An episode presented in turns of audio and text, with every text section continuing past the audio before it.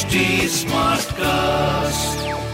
You're listening to a Hindustan Times production brought to you by HT Smartcast. Hello, these are the top news for the day. Indian Olympic Association President PT Usha on Wednesday reached Delhi's Jantar Mantar, where wrestlers have been protesting for the last 11 days against Wrestling Federation of India President Brij Bhushan Sharan Singh over sexual harassment allegations. Usha's visit comes a day after the protesting wrestlers on Tuesday expressed anger over the delay in the investigation into the case. They also expressed shock that Usha, a former track great, and its Athletes Commission (AC) chairperson MC Mary Kom, a boxing icon, have abandoned them. Go First chief Kausik Hona has told employees that the airline has been crippled by recurring Pratt & Whitney engine troubles and assured that the carrier is doing everything possible to navigate the situation with utmost care and concern for all staff. The no-frills carrier has filed an application for voluntary insolvency proceedings and has also cancelled all its flights for 3 days starting Wednesday. The Supreme Court on Wednesday refused to entertain pleas for stalling the release of the movie The Kerala Story on Friday and directed the petitioners seeking it to approach the Kerala High Court, where similar petitions are pending. "We have seasoned judges manning our high courts.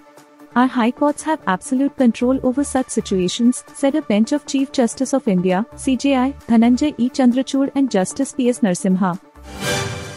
Filmmaker Mani Ratnam's magnum opus Ponniyin Selvan 2 (PS2), which grossed over 200 crore in its 4-day opening weekend, witnessed a major drop at the box office on Tuesday, as per trade sources. At the end of its 5th-day run in cinemas globally, the film approximately grossed over 230 crore. PS2 is the second part in the Ponniyin Selvan franchise, which has been adapted from Kalki's iconic novel of the same name.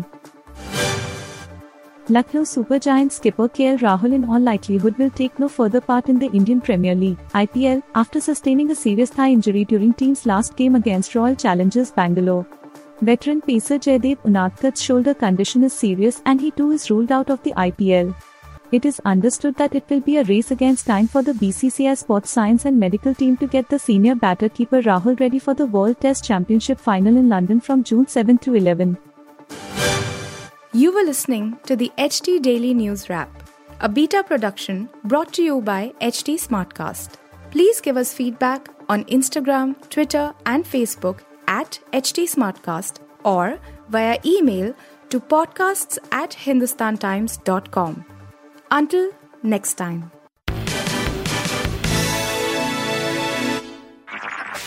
This was a Hindustan Times production brought to you by HT Smartcast.